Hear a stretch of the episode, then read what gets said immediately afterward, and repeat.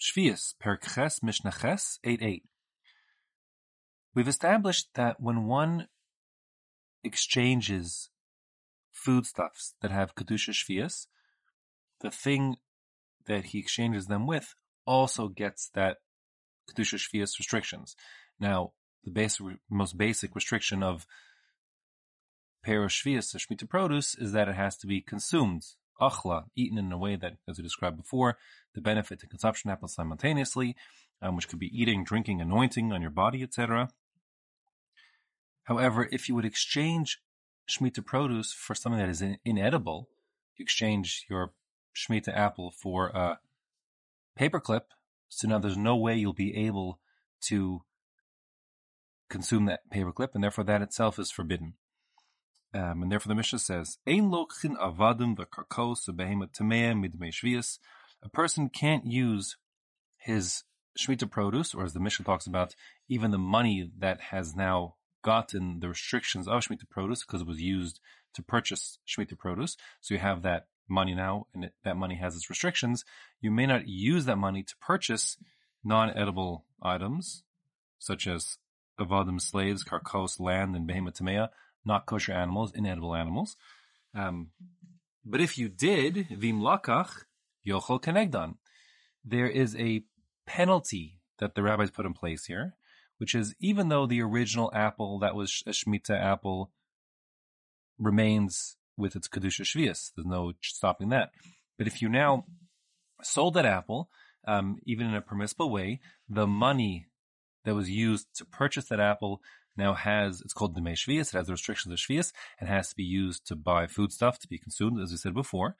Um, now, if you instead sort of dissipated that Kedusha, if you will, that was in the money by purchasing the slave, the land, etc. So now, even though the apple remains the apple, and there's been no net loss of Kedusha Shvius in the world, there's a, a penalty, a kanas, it's punitive, that since you did something that was wrong, you you misused the Demei Shvius and its restrictions. So you what you must do now is so you gain nothing economically is take the same amount of money that doesn't have Kedusha Shvius and use it to purchase a foodstuff, which won't have Kedusha Shvius, but then to treat that foodstuff that you purchase as if it were Shemitah produce, with all the restrictions that entails, um, so that you've gained nothing economically and therefore you'd have no incentive, no reason to use your Demei to purchase slaves or land or not kosher animals, because anyways you'll have to use some other money to purchase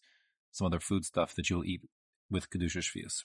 So that's what it says here. Vim lakach, if you took the Demei Shvius, the food that, the, the money that had the restrictions of Shvius, and you use it to purchase something that was forbidden, Yochal Kenegdan, you must now take the same amount of money and eat some other food stuff with that you purchase with that money um, as if it were invested with the sanctity of, of Shemitah produce. A new paragraph. It's like a related, connected thought, but a new thought.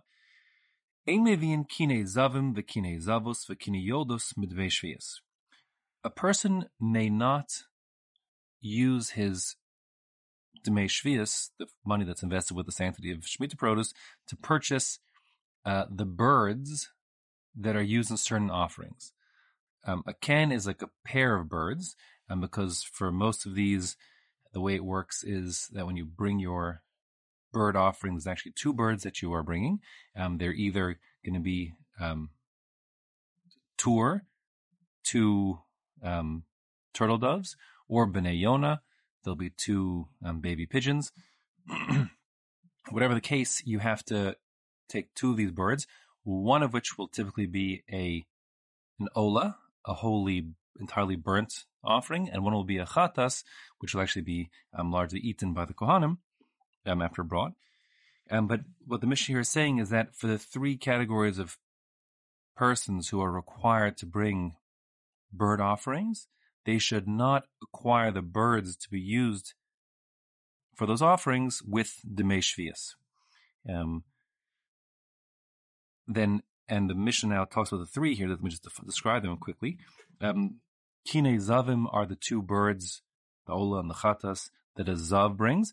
Um, this is a person who, it's a male, a man who, um, on one, two, or three days, um, on three separate occasions, saw that he had this like zav, mysterious zav emission from his body.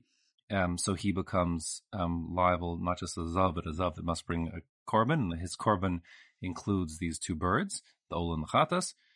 Um, kine zavos, a zava. This is a, um, a, female, a woman, a Jewish woman who um, has mysterious bleeding um, outside of her normal menstrual cycle.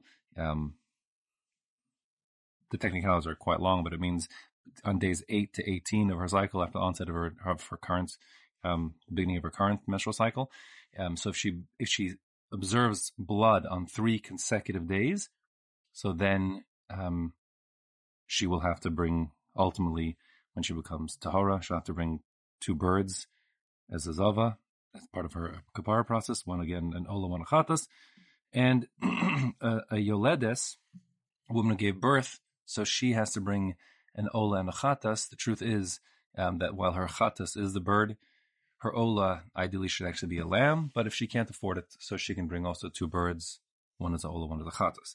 So those birds, um, the ola is totally burned in the fire. And that being the case, obviously the ola can't be purchased with Demei Shvius, that kind of money that has restrictions, because no one's eating that bird. It's getting burned. So that's a straightforward. Um, as far as the chatas bird, so which is true for all three cases, everyone brings a chatas bird in the, of these three cases, the Mishnah.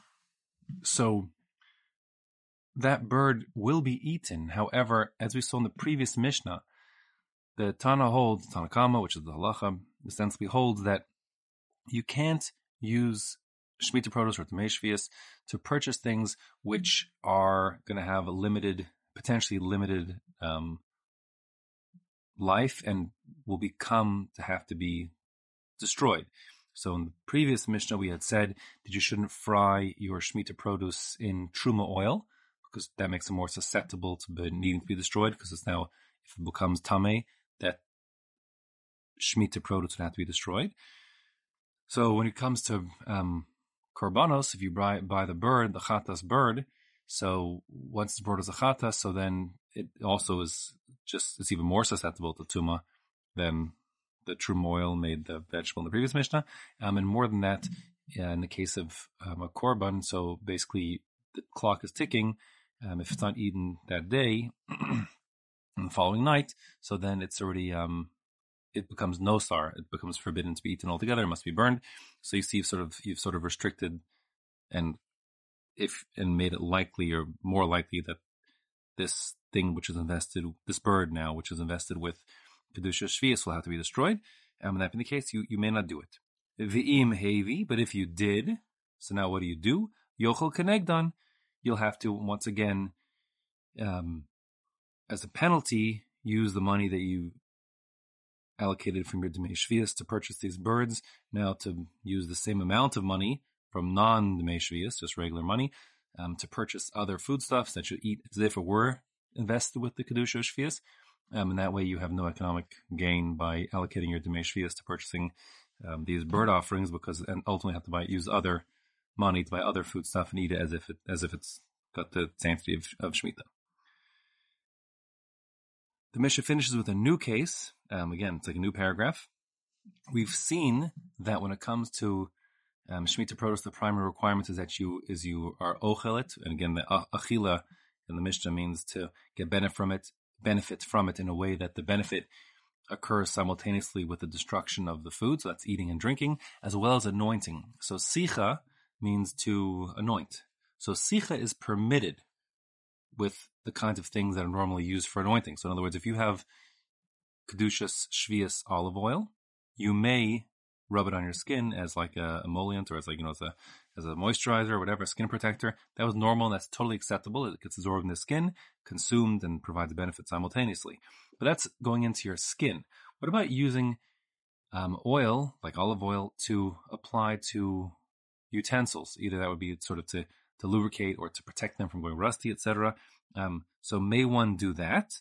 And the answer, of course, is no, because that's not now eating the oil. It's not consuming it and getting benefit simultaneously. You're essentially destroying the oil by putting it on the kli, on the, on the utensil, um, and and uh, that's just making it go to waste, which is forbidden. And that being the case, the Mishnah says, "Ein sachin kalim b'shemen shel shvius."